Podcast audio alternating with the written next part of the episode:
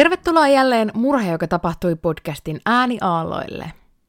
Mun nimi on Saara ja oikein kiva, että olet siellä kuulottimien toisessa päässä. Muistutan jälleen Podimon tämänhetkisestä tarjouksesta, eli mun sivuilla podimo.fi kautta MJT on lunastettavissa Podimon 45 päivän ilmainen kokeilujakso. Tämänkertaisessa jaksossa ollaankin varsin historiallisten tapahtumien äärellä – Ensinnäkin olet parhaillaan kuuntelemassa Murhe, joka tapahtui podcastin kautta aikojen ensimmäistä tuplajaksoa, tai tuplajakson ensimmäistä osaa. Toisekseen käsillä olevissa jaksoissa palataan varsin historiallisten tapahtumien keskelle. Tuplajaksoissa esiteltävät tapaukset ovat tiiviisti sidottavissa yhteen, mutta myös löyhästi erotettavissa toisistaan – Tuplajakson toinen osa julkaistaan podcastin tavanomaisessa aikataulussa heti seuraavan viikon tiistaina. Mutta pidemmittä puheitta mennään tuplajakson ensimmäisen tapauksen pariin.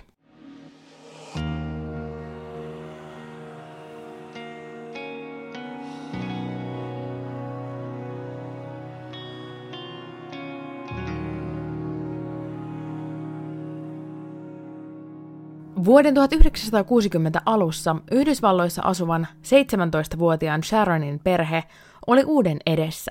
Perhe, johon kuului Sharonin lisäksi kaksi nuorempaa tytärtä, 7-vuotias Deborah ja 2-vuotias Patricia, sekä perheen vanhemmat Paul ja Doris, olivat muuttamassa Paul-isän töiden perässä Italiaan. Isä työskenteli Yhdysvaltain armeijassa upseerina, jonka vuoksi perhe oli muuttanut jo lukuisia kertoja tukikohdasta toiseen Yhdysvaltojen rajojen sisällä. Nyt perheen uudeksi asuinpaikaksi oli kuitenkin valikoitunut reilun 100 000 asukkaan kaupunki Vicenza, joka sijaitsee Veneton alueella Pohjois-Italiassa. Maantieteellisesti katsottuna kaupunki on noin 60 kilometrin päässä Venetsiasta länteen ja parin sadan kilometrin päässä Milanosta itään.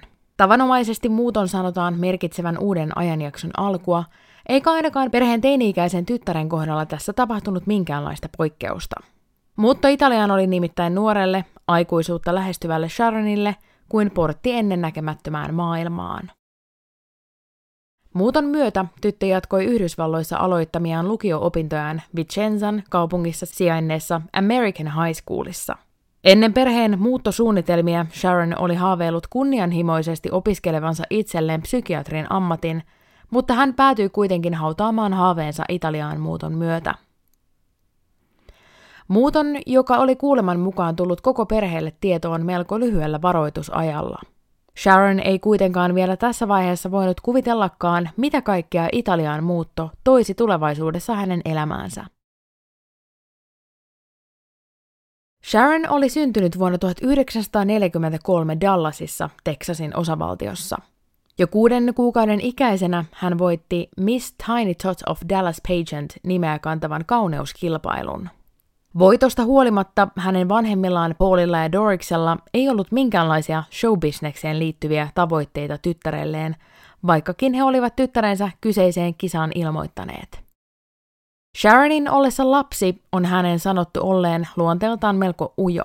Hän itse on puolestaan myöhemmin kuvannut, ettei tämä luonnehdinta ollut alkujaankaan totuuden mukainen, vaan ihmiset olivat ainoastaan tulkinneet häntä väärin. Sharonin mukaan moni ajatteli hänen olevan ujo ja syrjään vetäytyvä aina siihen saakka, kunnes hänet oppi tuntemaan paremmin.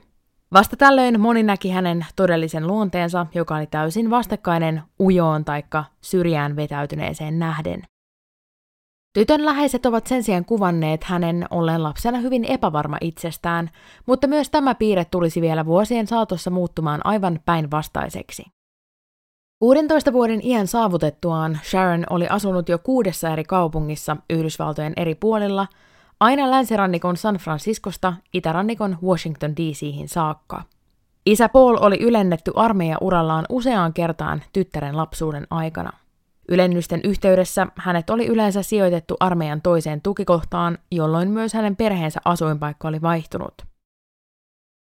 Lukuisten muuttojen vuoksi oli Sharonilla ollut vaikeuksia pitää yllä solmimiaan ystävyyssuhteita, olihan kyseessä aika, jolloin matkapuhelimista saati sosiaalisen median olemassaolosta voitiin vain haaveilla.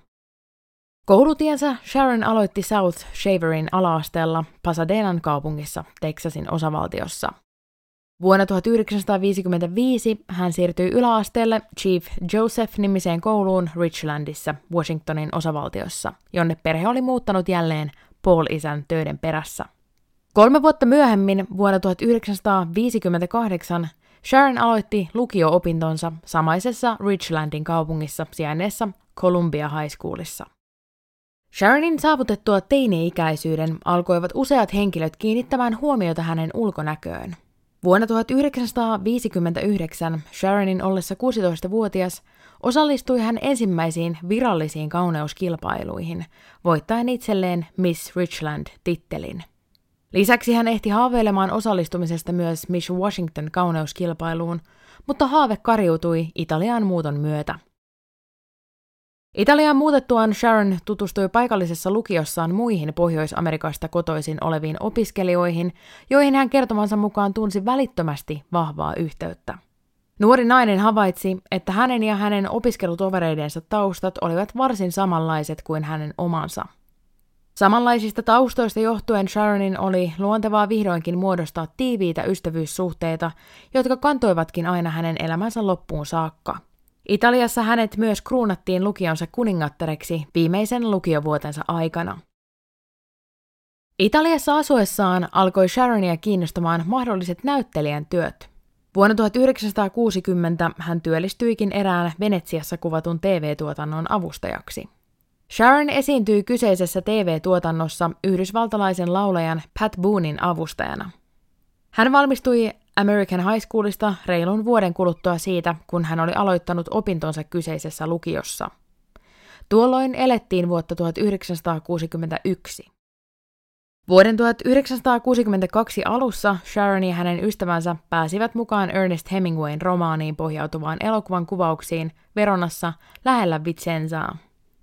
Elokuva tarvitsi näyttelijöitä pieniin sivurooleihin, joihin Sharon sekä hänen ystävät pääsivät. Elokuvan yksi päänäyttelijöistä kiinnitti kuvausten aikana huomionsa Sharoniin ja esitteli itsensä tälle kaunille, mutta vielä täysin tuntemattomalle nuorelle naiselle. Kaksikon välille kehittyi jonkinlainen suhde, jonka aikana mies oli rohkaissut Sharonia jatkamaan aloittamallaan näyttelijän uralla. Myöhemmin saman vuoden eli vuoden 1962 aikana Veronan lähellä kuvattiin Barabbas-nimistä elokuvaa. Sharon onnistui saamaan myös kyseisestä elokuvasta pienen sivuroolin paikallisten avustajien rekrytoimana. Tällöin puolestaan yksi elokuvan päänäyttelijöistä vakuuttui Sharonin ulkonäöstä sekä rautaisesta asenteesta. Toisaalta samaan aikaan naisen näyttelijäsuoritusta tai yleensäkään hänen lahjojaan näyttelijänä ei kyetty arvioimaan hänen ollessa niin pienessä roolissa kyseisessä elokuvaproduktiossa. Elokuvan kuvausten myötä naiselle kuitenkin järjestyi casting-tilaisuus Roomassa. Valitettavasti Sharonin kohdalla kyseiseen casting-tilaisuuteen osallistuminen ei vienyt häntä eteenpäin näyttelijän urallaan, eikä Sharon sen avulla saanut ainoatakaan työtarjousta elokuva- tai TV-produktioista. Tilanteesta lannistuneena Sharon päätti hetkeksi unohtaa unelmansa näyttelijän urasta ja palata takaisin Yhdysvaltoihin. Hän oli tuohon aikaan 19-vuotias ja hänen suunnitelmissa oli jatkaa korkeakouluopintoja kotimaassaan. Samalla hän kuitenkin edelleen haaveili myös mahdollisuudesta tehdä näyttelijän töitä Yhdysvalloissa. Sharonin vanhemmat, erityisesti hänen äitinsä Doris, ei kuitenkaan ollut mielissään vanhimman tyttärensä aikeista palata yksin takaisin Yhdysvaltoihin. Jostain syystä, todennäköisesti Sharonin nuoresta iästä johtuen, äiti pelkäsi tyttärensä turvallisuuden puolesta. Lopulta jopa niin paljon, että hänen kerrotaan saaneen hermoromahduksen asian takia. Äitinsä hermoromahduksesta johtuen Sharon päättikin palata takaisin perheensä pariin vain muutaman kuukauden päästä siitä, kun hän oli palannut Yhdysvaltoihin. Lopulta koko perhe palasi kotimaahansa Yhdysvaltoihin. Tuolloin elettiin vuotta 1962. Sharon muutti paluun yhteydessä itsekseen Los Angelesiin, Kalifornian osavaltioon. Hän oli jälleen päättänyt yrittää edetä urallaan näyttelijänä. Nainen jätti muut opinnot taakseen ja keskittyi nyt vain näyttelijän uraan. Tuohon aikaan hän päätti ottaa yhteyttä ensimmäisen elokuvan kuvauksissa tutustumaansa näyttelijän agenttiin, joka suostuikin tapaamaan Sharonin. Jo ensimmäisen tapaamisen yhteydessä kaksikko pääsi sopimukseen siitä, että agentti alkaisi edustamaan myös Sharonia. Mies osasi tehtävänsä ja varsin nopeasti hän sai hivutettua Sharonin urahaaveet uuteen nousuun. Agenttinsa myötä nainen sai jonkin verran rooleja, joskin melko pieniä sellaisia, niin televisio-ohjelmista kuin erinäisistä mainoksista. Vuosien 1963 ja 1964 aikana Sharon sai edelleen kohtalaisen pieniä rooleja yhdysvaltalaisissa televisiosarjoissa, mutta hänen kasvonsa alkoivat kuitenkin käydä pikkuhiljaa tutuiksi ympäri Yhdysvaltoja.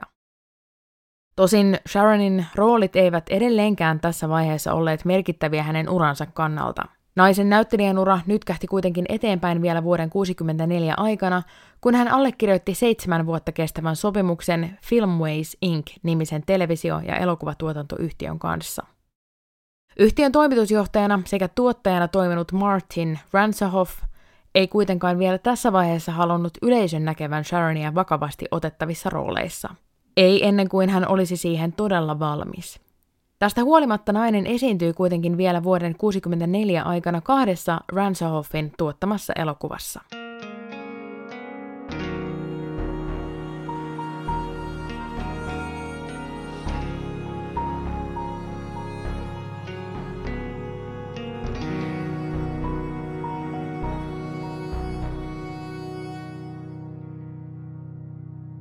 Samaan aikaan Sharon purki suhteensa ranskalaisen näyttelijän Philip Forquetin kanssa. Pariskunta oli ehtinyt seurustella noin vuoden verran. He olivat sinä aikana menneet myös kihloihin, vaikkakin heidän suhteensa tiedettiinkin olleen varsin epävakaa ja riitaisa.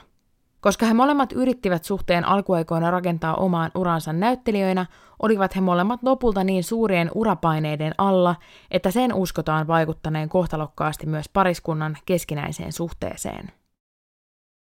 Vielä saman vuoden aikana kihlauksen purkautumisen jälkeen Sharon tapasi hiusmuotoilija Jay Sebringin ja heidän välilleen syntyi nopeasti romanttinen suhde.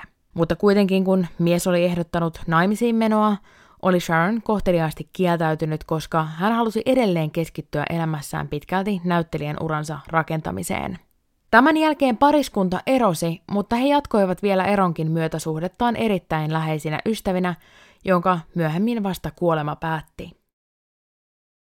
Viimein loppuvuodesta 1965 edellä mainittu tuottaja Ransohoff antoi Sharonille hänen ensimmäisen merkittävän roolin eräästä elokuvasta.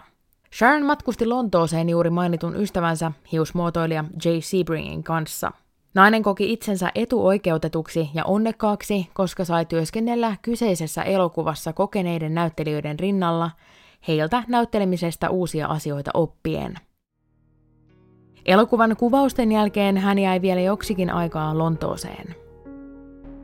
Lontoossa tuolloin ollessaan Sharon tapasi erään elokuvaohjaajan, jonka kanssa hän myöhemmin avioituisi. Pian tapaamisen jälkeen Sharon muuttikin miehen kanssa miehen asuntoon tänne Lontooseen. Vähitellen Sharon alkoi saamaan yhä enemmän ja merkittävimpiä rooleja eri elokuvissa – Valitettavasti naisen näyttelijän suoritukset saivat kuitenkin kerta toisensa jälkeen osakseen kritiikkiä ja jopa suoranaista nälvimistä. Naista kuvattiin tuolloin muun muassa toivottoman tyhmäksi ja turhaksi tähdeksi.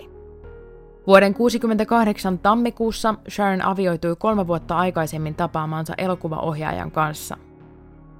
Naimisiin menon myötä tuore aviopari päättikin ainakin toistaiseksi jäädä asumaan Lontooseen. Samalla Sharonin aviomies vaati vaimoaan lopettamaan pitkäaikaisen yhteistyön tuottaja Martin Ransahoffin kanssa. Sharon suostuikin miehensä vaatimukseen ja lopetti yhteistyön Ransahoffin kanssa heidän solmimasta sopimuksesta huolimatta. Vuoden 1968 kesällä Sharon sai kuitenkin jälleen uuden elokuvaroolin. Tällä kertaa eräästä komedia-elokuvasta – Ehkä hiukan yllättävästi tämä kyseinen rooli toi hänelle edellisistä kriittisistä kommenteista poiketen kehuja ja ylistäviä arvosteluja. Naista alettiinkin vihdoin ja viimein pitämään elokuvamaailman lupaavana tulokkaana. Pian tämän jälkeen Sharon ja hänen puolisonsa päättivät muuttaa takaisin Yhdysvaltoihin, Los Angelesiin.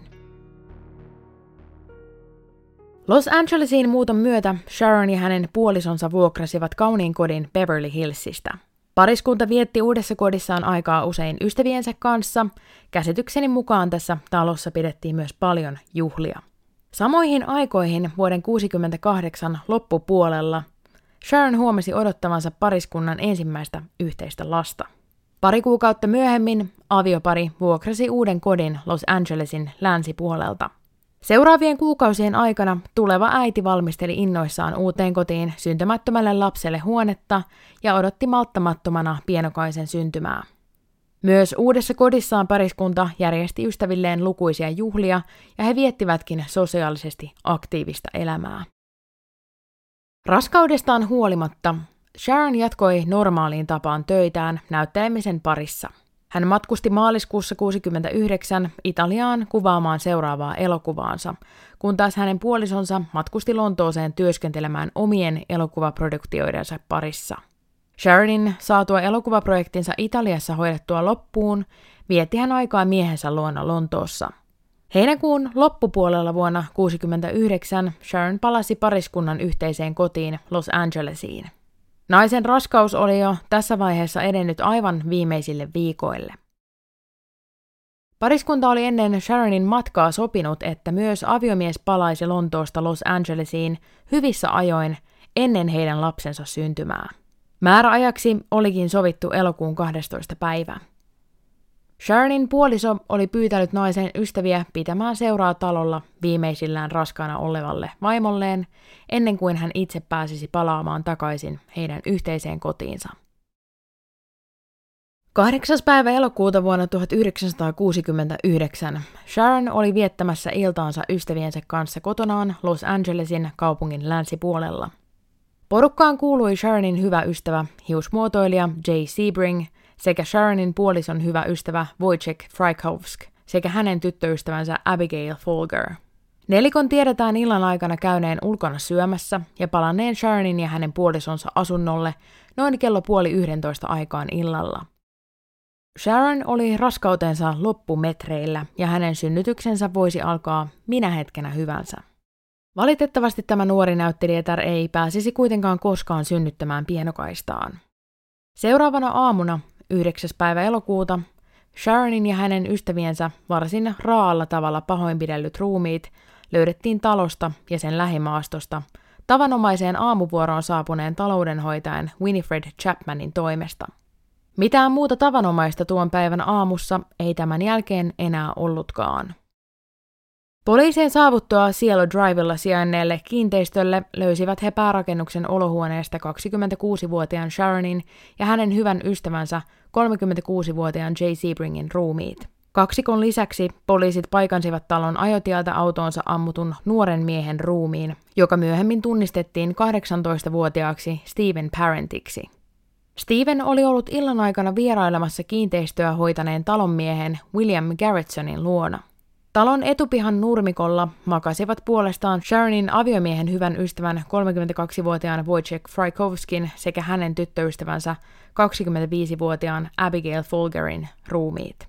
He, jotka Sharonin puoliso oli pyytänyt pitämään vaimolleen seuraa lähestyvän synnytyksen edessä. Kaikkia uhreja autoon ammuttua parentia lukuun ottamatta oli puukotettu ja osa oli puukotuksen lisäksi saanut kehonsa ampumavammoja. Stephen Parentia oli myös viiletty puukolla käsivarteen, mutta häntä ei oltu varsinaisesti puukotettu. Murhia tutkineiden rikospoliisien tekemän alkuarvion mukaan vaikutti siltä, että viisikko oli joutunut jonkinlaisen rituaalisen joukkomurhan kohteeksi.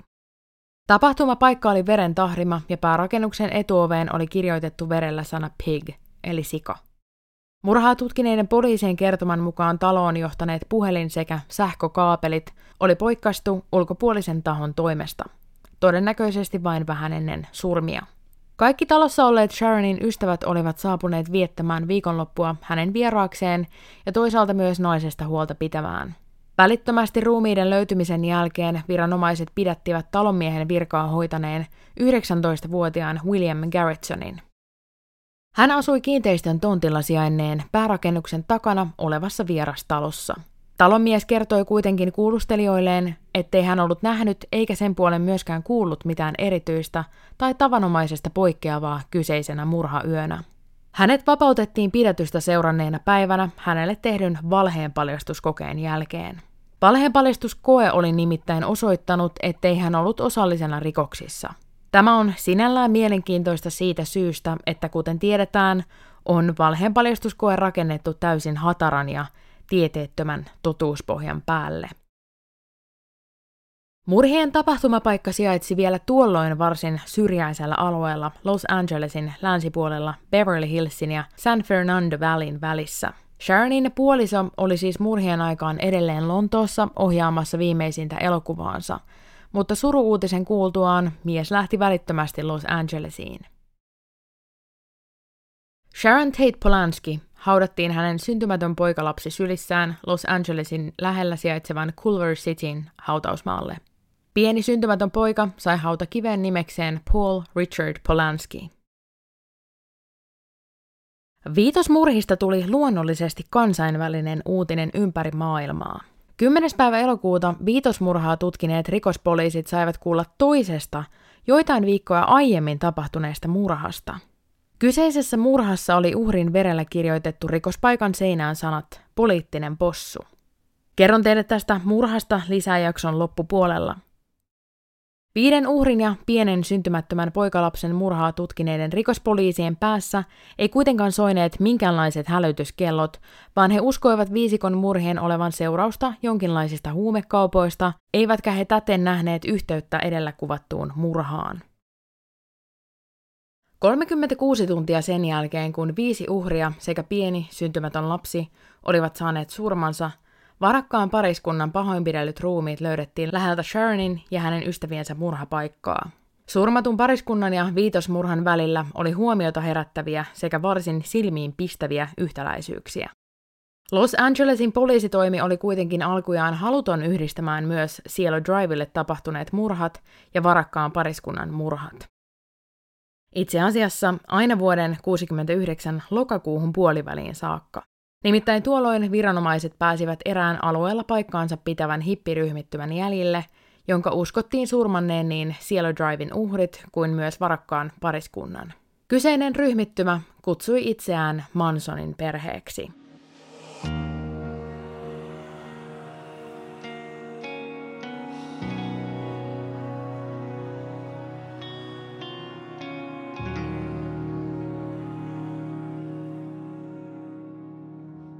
Mansonin perhe, joka jäsentensä keskuudessa tunnettiin ainoastaan nimellä perhe, oli Charles Mansonin johtama niin rikollinen kommuniyhteisö kuin kulttikin.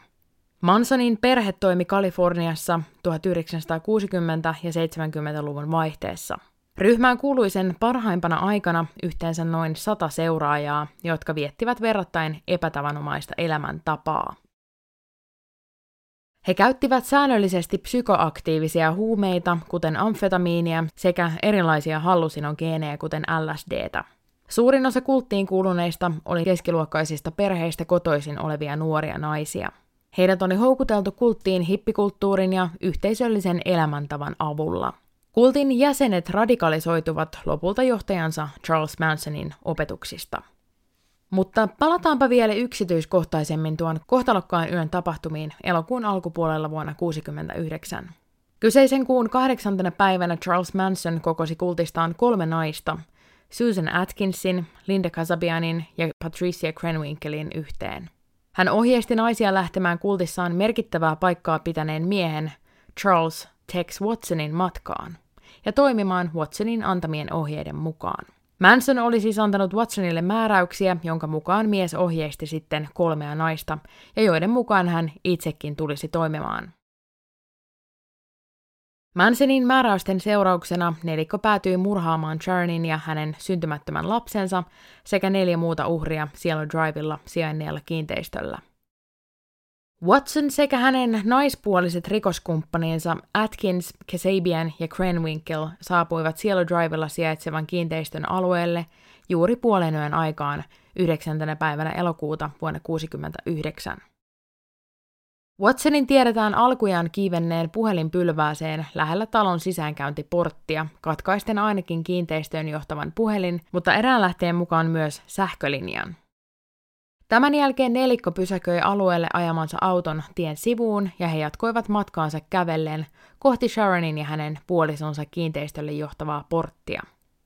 Tunkeutujat luulivat portin olevan varustettu jonkinlaisella hälytysjärjestelmällä, jonka vuoksi he kiipesivät portin oikealla puolella olevalle penkereelle ja pääsivät sitä myöden kiinteistön alueelle. Talolle johtavaa ajotietä kävellessään havaitsivat he heitä lähestyvän auton ajovalot. Lähestyvästä autosta johtuen Watson käski naisia piiloutumaan läheiseen pensaaseen. Tämän jälkeen hän itse pyysi autoa ajanutta kuljettajaa pysähtymään käsimerkkejä apuna käyttäen. Mahdollisesti sanaakaan sanomatta Watson surmasi autoa kuljettaneen Stephen Parentin, nuoren miehen, joka oli ollut palaamassa kiinteistön talonmiehenä toimineen ystävänsä luota.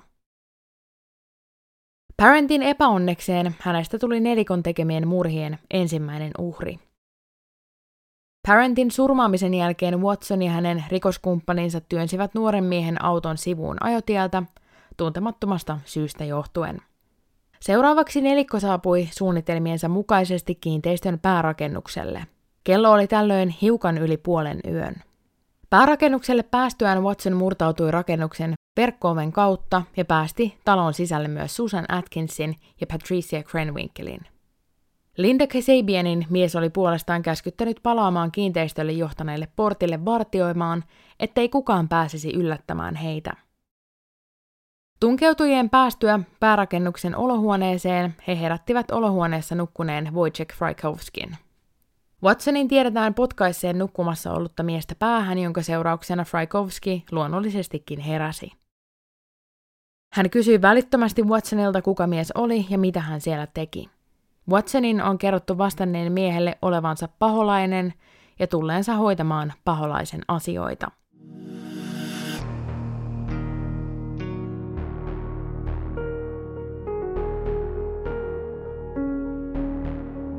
Watson yhdessä naiskaksikon kanssa pakotti sekä talossa nukkuneen Sharonin sekä talossa olleet vieraat olohuoneeseen. J. Sebring yritti tehdä kaikkensa saadakseen tunkeutujat olemaan koskematta raskaana olevaan Sharoniin. Eikä kulunut aikaakaan, kun Watson oli surmannut Sharonin puolta pitäneen miehen raakaa väkivaltaa käyttäen. Sebringin surmaamisen hetkellä Wojciech Frykowskin kädet oli ollut sidottuina, mutta hän sai tapahtumien keskellä vapautettua sidokset. Tämän jälkeen mies alkoi kamppailemaan raivokkaasti Susan Atkinsin kanssa. Kamppailun yhteydessä Atkins sai valitettavasti puukotettua miestä. Haavoittumisestaan huolimatta Frykowski taisteli itsensä ulos päärakennuksen etuovesta. Tex Watson sai hänet kiinni heti etupihan nurmikolla ja surmasi myös hänet raakaa väkivaltaa käyttäen. Kiinteistön portilla valvontaa suorittunut Linda Kasabian oli kuullut Wojciech Frakowskin surmaamisesta seuranneet kauhistuttavat äänet, jonka vuoksi nainen lähti kulkemaan kohti päärakennusta. Talolle päästyään hän kertoi rikoskumppanilleen Susan Atkinsille jonkun olevan todennäköisesti tulossa pysäyttämään heidät.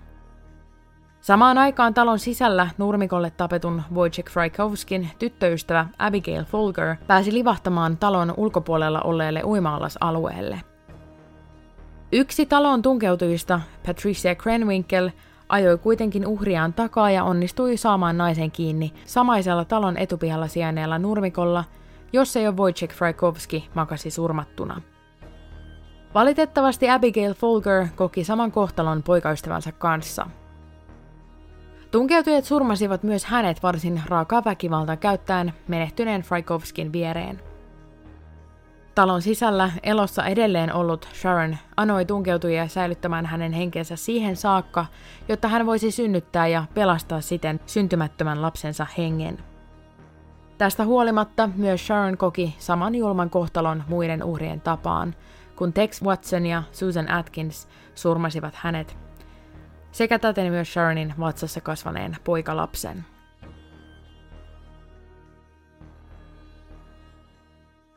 Mutta keitä olivat nämä henkilöt, jotka olivat vastuussa edellä kuvatuista julmista murhista?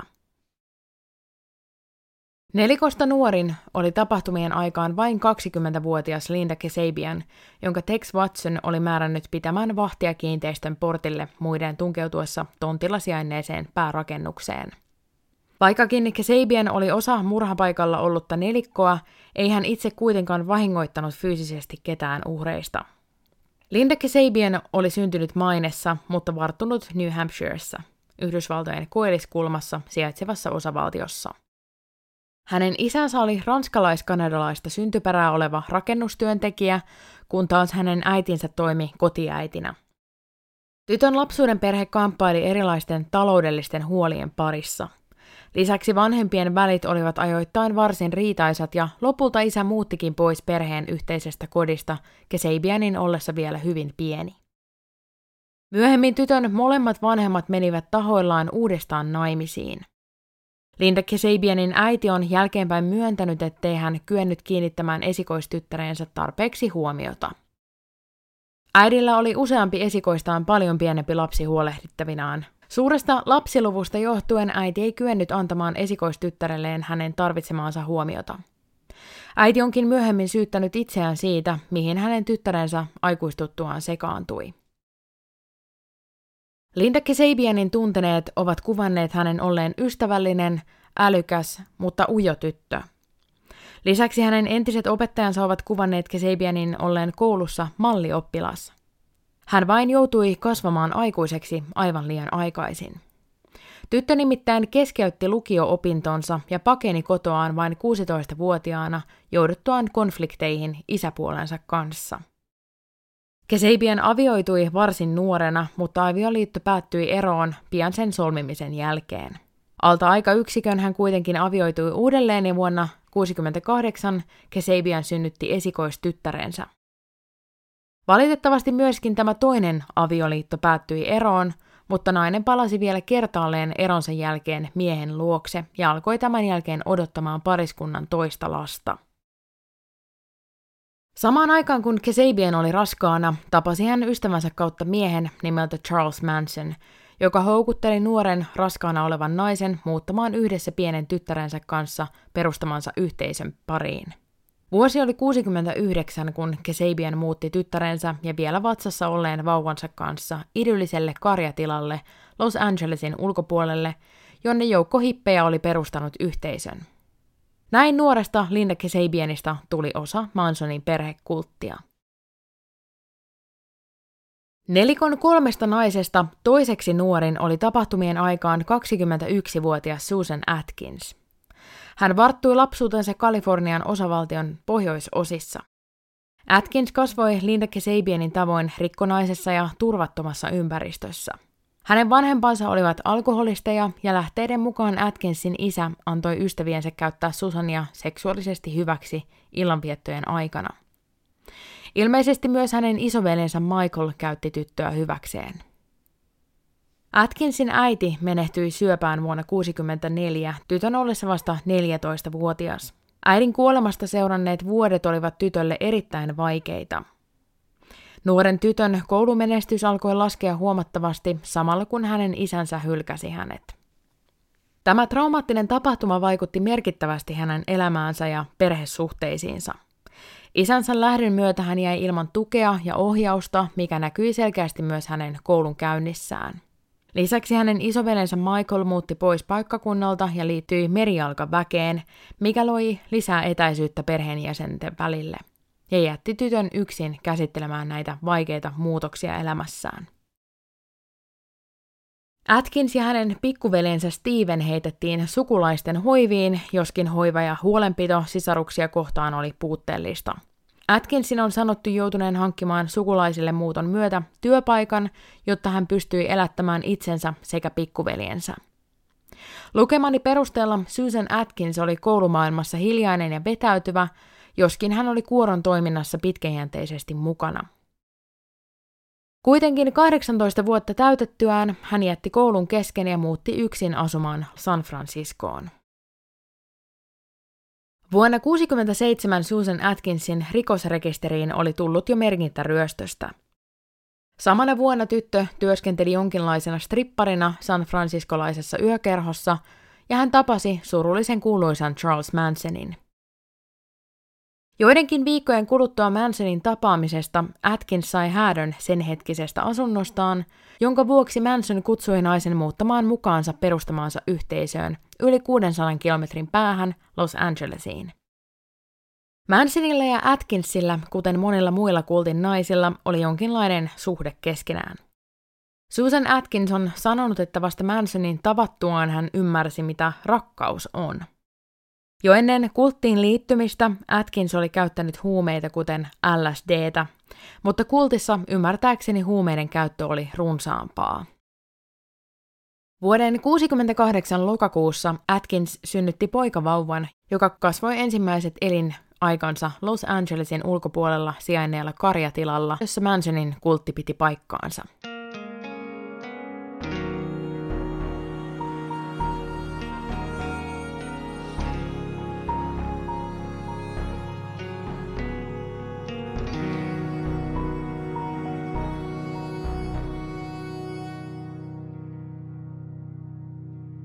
Tilan nimi oli Spawn Ranch.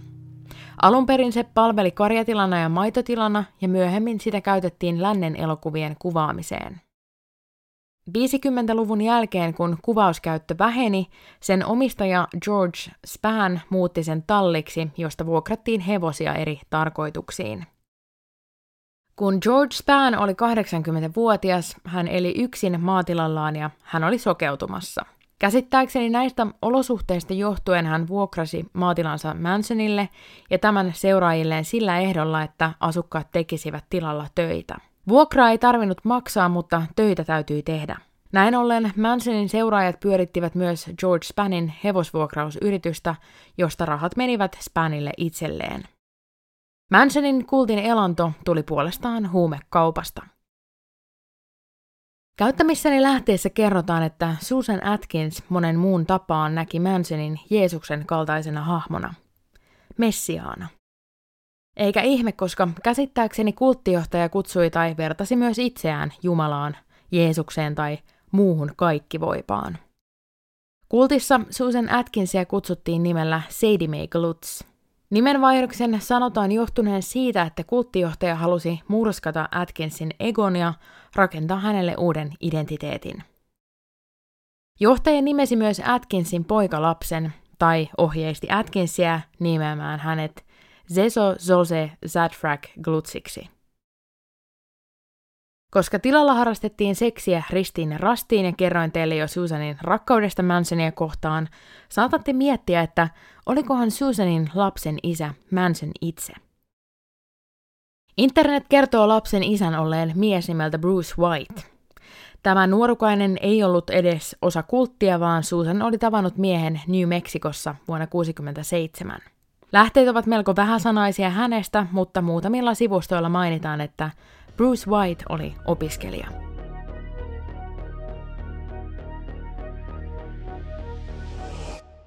Kolmas viisikon murhiin osallistunut nainen oli Patricia Krenwinkel. Hän oli tapahtumien aikaan myös vasta 21-vuotias. Krenwinkel kasvoi Los Angelesissa vakuutusmyyjänä toimineen isänsä sekä kotiäitinä olleen äitinsä kanssa. Myöskään hän ei saanut elää huoletonta lapsuutta – Krenwinkeliä nimittäin koulukiusattiin rajusti hänen painostaan sekä hormonaalisen sairauden aiheuttamasta kehon karvojen liikakasvusta johtuen. Lukioaikana tytön vanhemmat erosivat ja hän jäi asumaan isänsä luokse. Lukiosta valmistumisensa jälkeen hän opiskeli hetken jesuitta-opistossa Alabamassa ja harkitsi nunnaksi ryhtymistä – Ensimmäisen lukukauden jälkeen hän kuitenkin päätti keskeyttää opintonsa ja palata takaisin Los Angelesiin. Palattuaan kotikaupunkiinsa vuonna 1967 Krenwinkel tapasi Charles Mansonin. Koulukiusaamisen on sanottu jättäneen tyttöön syvät jäljet ja hän kärsi nuorena verrattain huonosta itsetunnosta – Myöhemmissä haastatteluissa Krenwinkel kertoi harrastaneensa seksiä Mansonin kanssa heti heidän tavattuaan, ja miehen olleen ensimmäinen henkilö, joka kertoi hänen olevan kaunis. Mansonin karismasta ja huomiosta lumoutuneena Krenwinkel päätti muuttaa Mansonin perustaman yhteisön jäseneksi. Ainoa murhista vastuussa ollut mieshenkilö oli siis Charles Denton Watson, lempinimeltään Tex. Hän oli syntynyt Dallasissa, Teksasissa vuonna 1945. Täten hänkin oli tapahtumien aikaan varsin nuori, vasta 23-vuotias. Watson oli elänyt naisiin verrattuna varsin vakaissa oloissa. Hän oli ollut koulunsa parhaimpien oppilaiden joukossa, työskennellyt koululehden toimituksessa ja toiminut jalkapallojoukkueensa kapteenina. Syyskuussa vuonna 1964 Watson muutti Dentoniin opiskellakseen Pohjois-Teksasin yliopistossa. Yliopisto-opintojensa ohella hänestä tuli yliopistossa toimineen veljeskunnan jäsen. Vuoden 1967 tammikuussa Tex aloitti työskentelyn lentokentällä toimivan matkatavaroita käsittelevän yrityksen työntekijänä. Työn luonteen takia hän sai käyttöönsä, jos ei ilmaisia, mutta ainakin halpoja lentolippuja, jonka johdosta Watson lensi vierailulle muun muassa Los Angelesiin.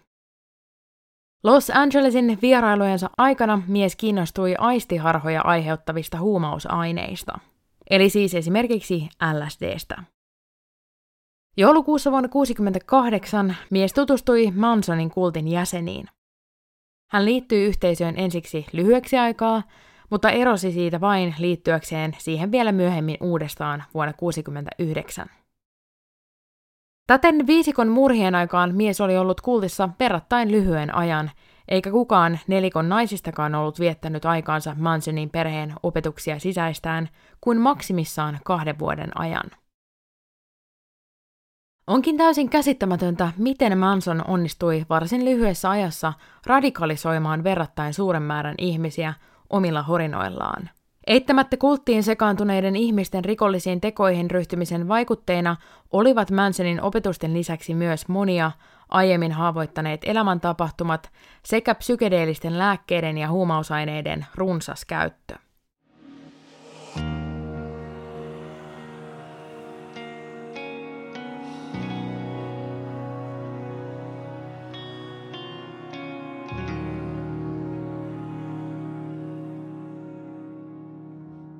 Mainitsin aikaisemmin, että viikkoja ennen Sharon Tatein ja hänen ystäviensä murhaa Los Angelesin poliisi oli tutkinut tapausta, jossa uhrin verellä oli kirjoitettu rikospaikan seinälle sanat poliittinen possu. Ei ollut sattumaa, että samat sanat löytyi myös Sharon Tatein kotoa murhien jälkeen, sillä siellä Drivella tapahtuneet murhat eivät olleet kultin ensimmäiset. Heinäkuussa vuonna 1969 Mansonin kultti oli ottanut ystävänsä Gary Hinmanin tikun nokkaan.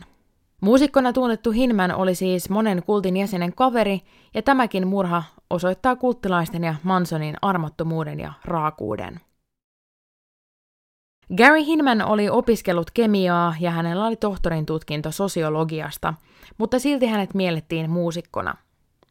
Lähteiden mukaan mies oli leppoisa ja sellainen ihminen, jonka kodin ovet olivat aina auki ystäville. Hinman työskenteli musiikkiliikkeessä ja myös opetti muutamienkin eri soittimien soittamista. Tämän päivänvalon kestävän kivan päivätyön lisäksi Hinman valmisti meskaliinia, mikä on siis eräästä kaktuskasvista valmistettavaa huumetta. Ilmeisesti kemialliselta rakenteeltaan meskaliini on samanlainen kuin amfetamiini, mutta käyttökokemus sen sijaan muistuttaa enemmän Mansoninkin kultissa paljon käytettyä LSDtä. Kesällä 69 kultin jäsen nimeltä Bobby Bow Soleil oli ostanut Hinmanilta tuhat meskaliinitablettia. Tässä ei ole käsittääkseni mitään erikoista, vaan tämä oli osapuolten välillä normaalia – Bobby osti nämä tabletit tarkoituksena myydä ne eteenpäin voitolla ja tehdä kultille rahaa.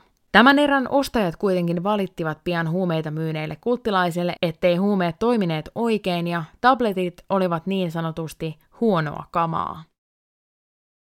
Charles Manson, Gary Hinmanin kaveri hänkin, oli kuullut ilmeisesti jostain, että Hinman oli perinnyt sievoiset 20 000 dollaria.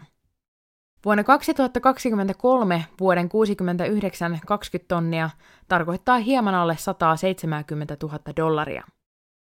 Manson juonikin tilanteen niin, että hän lähetti Bobin, Susan Atkinsin ja kulttilaisen nimeltä Mary Brunner tivaamaan huumekaupoista rahoja takaisin ja sen lisäksi myös Gary Hinmanin perimät 20 000 dollaria. Rahan perintäreissu ei kuitenkaan sujunut niin kuin Manson oli sen suunnitellut, sillä Gary Hinman kertoi kulttilaisille heti, ettei hänellä ollut mitään perintöä, eikä hän edes omistanut asuntoaan.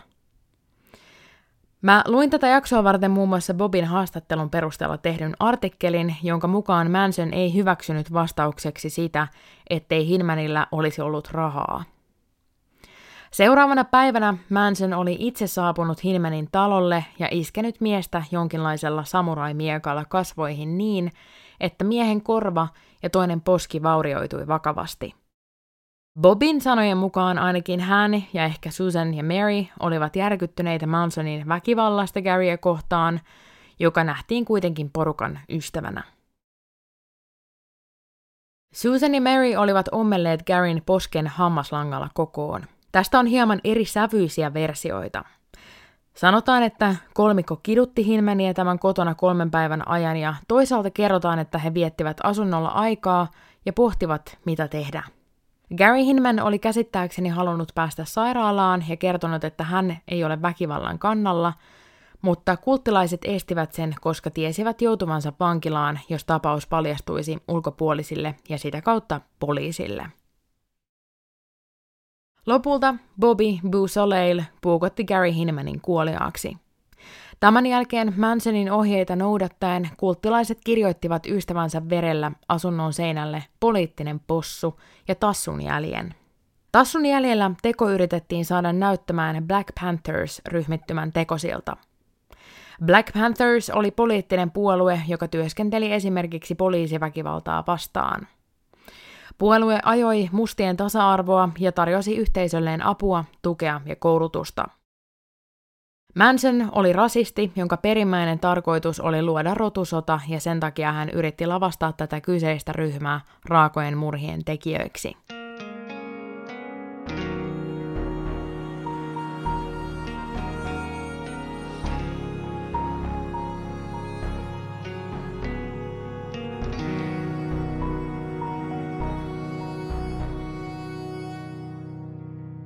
Sharon Tatein kuolemasta tuli kuluneeksi 50 vuotta vuoden 2019 elokuussa, jolloin kiinnostus murhatapahtumia kohtaan kasvoi jälleen.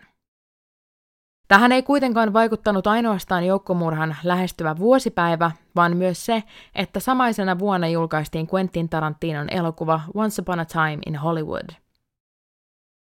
Elokuva on löyhästi sidottu Cielo Drivella sijainneilla kiinteistöllä tapahtuneisiin murhiin – olen kuitenkin sitä mieltä, että elokuva aukeaa vain sellaisille ihmisille, jotka tietävät kesän 69 tapahtumista. Muuten elokuva saattaa vaikuttaa oudolta ja jokseenkin katkonaiselta. Mä itse tavallaan tykkäsin tästä elokuvasta, vaikka elokuvan jälkeen olikin surullinen olo siitä, että elokuva antoi katsojalle niin sanotusti onnellisen lopun. Sharonin pikkusisko murhien aikaan vain 16-vuotias Debra antoi elokuvan ohjanneelle Tarantinolle siunauksensa siskostaan kertovaan elokuvaan. Debran myöhemmän kertoman mukaan hänen äitinsä Doris ei koskaan toipunut Sharonin menetyksestä.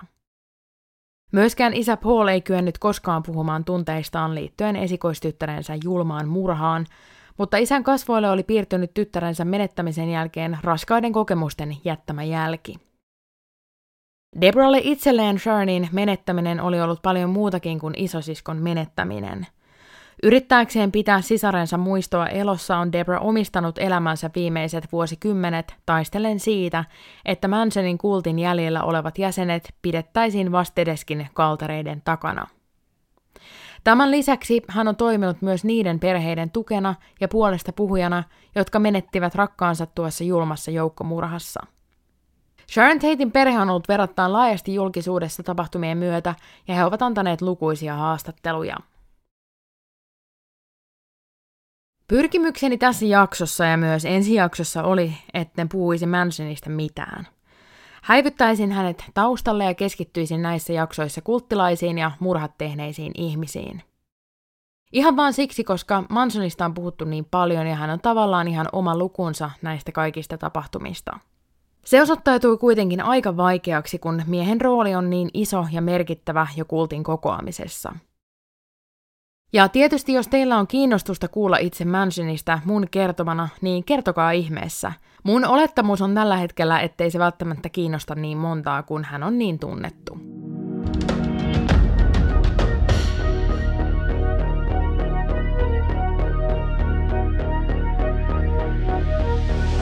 Murhe, joka tapahtui podcastin seuraavassa jaksossa, kerron teille siitä, millä tavoin kultti lietsoi kauhua ja pelkoa vuoden 1969 Los Angelesissa. Ensi jaksossa paneudumme myös tarkemmin kulttiin sekä tässä jaksossa esitellyn nelikon kiinni jäämiseen ja sen jälkeisiin tapahtumiin. Esittelen myös kaksi muuta kulttilaista, jotka liittyvät ensi viikon jakson murhaan. Kiitos kun kuuntelit tämän jakson. Toivoisin saavani palautetta tästä jaksosta ja eritoten siitä, mitä ajattelette tämän tyylisestä kaksiosaisesta jaksosta. Palautetta voi laittaa sähköpostilla murha, joka tapahtui gmail.com tai sitten tuttuun tapaan somekanavia pitkin, jotka löytyy podcastin nimellä. Mun nimi on Saara ja ensi kerralla käsittelyssäni on tämän jakson toinen osa, joten tulkaahan kuulolle.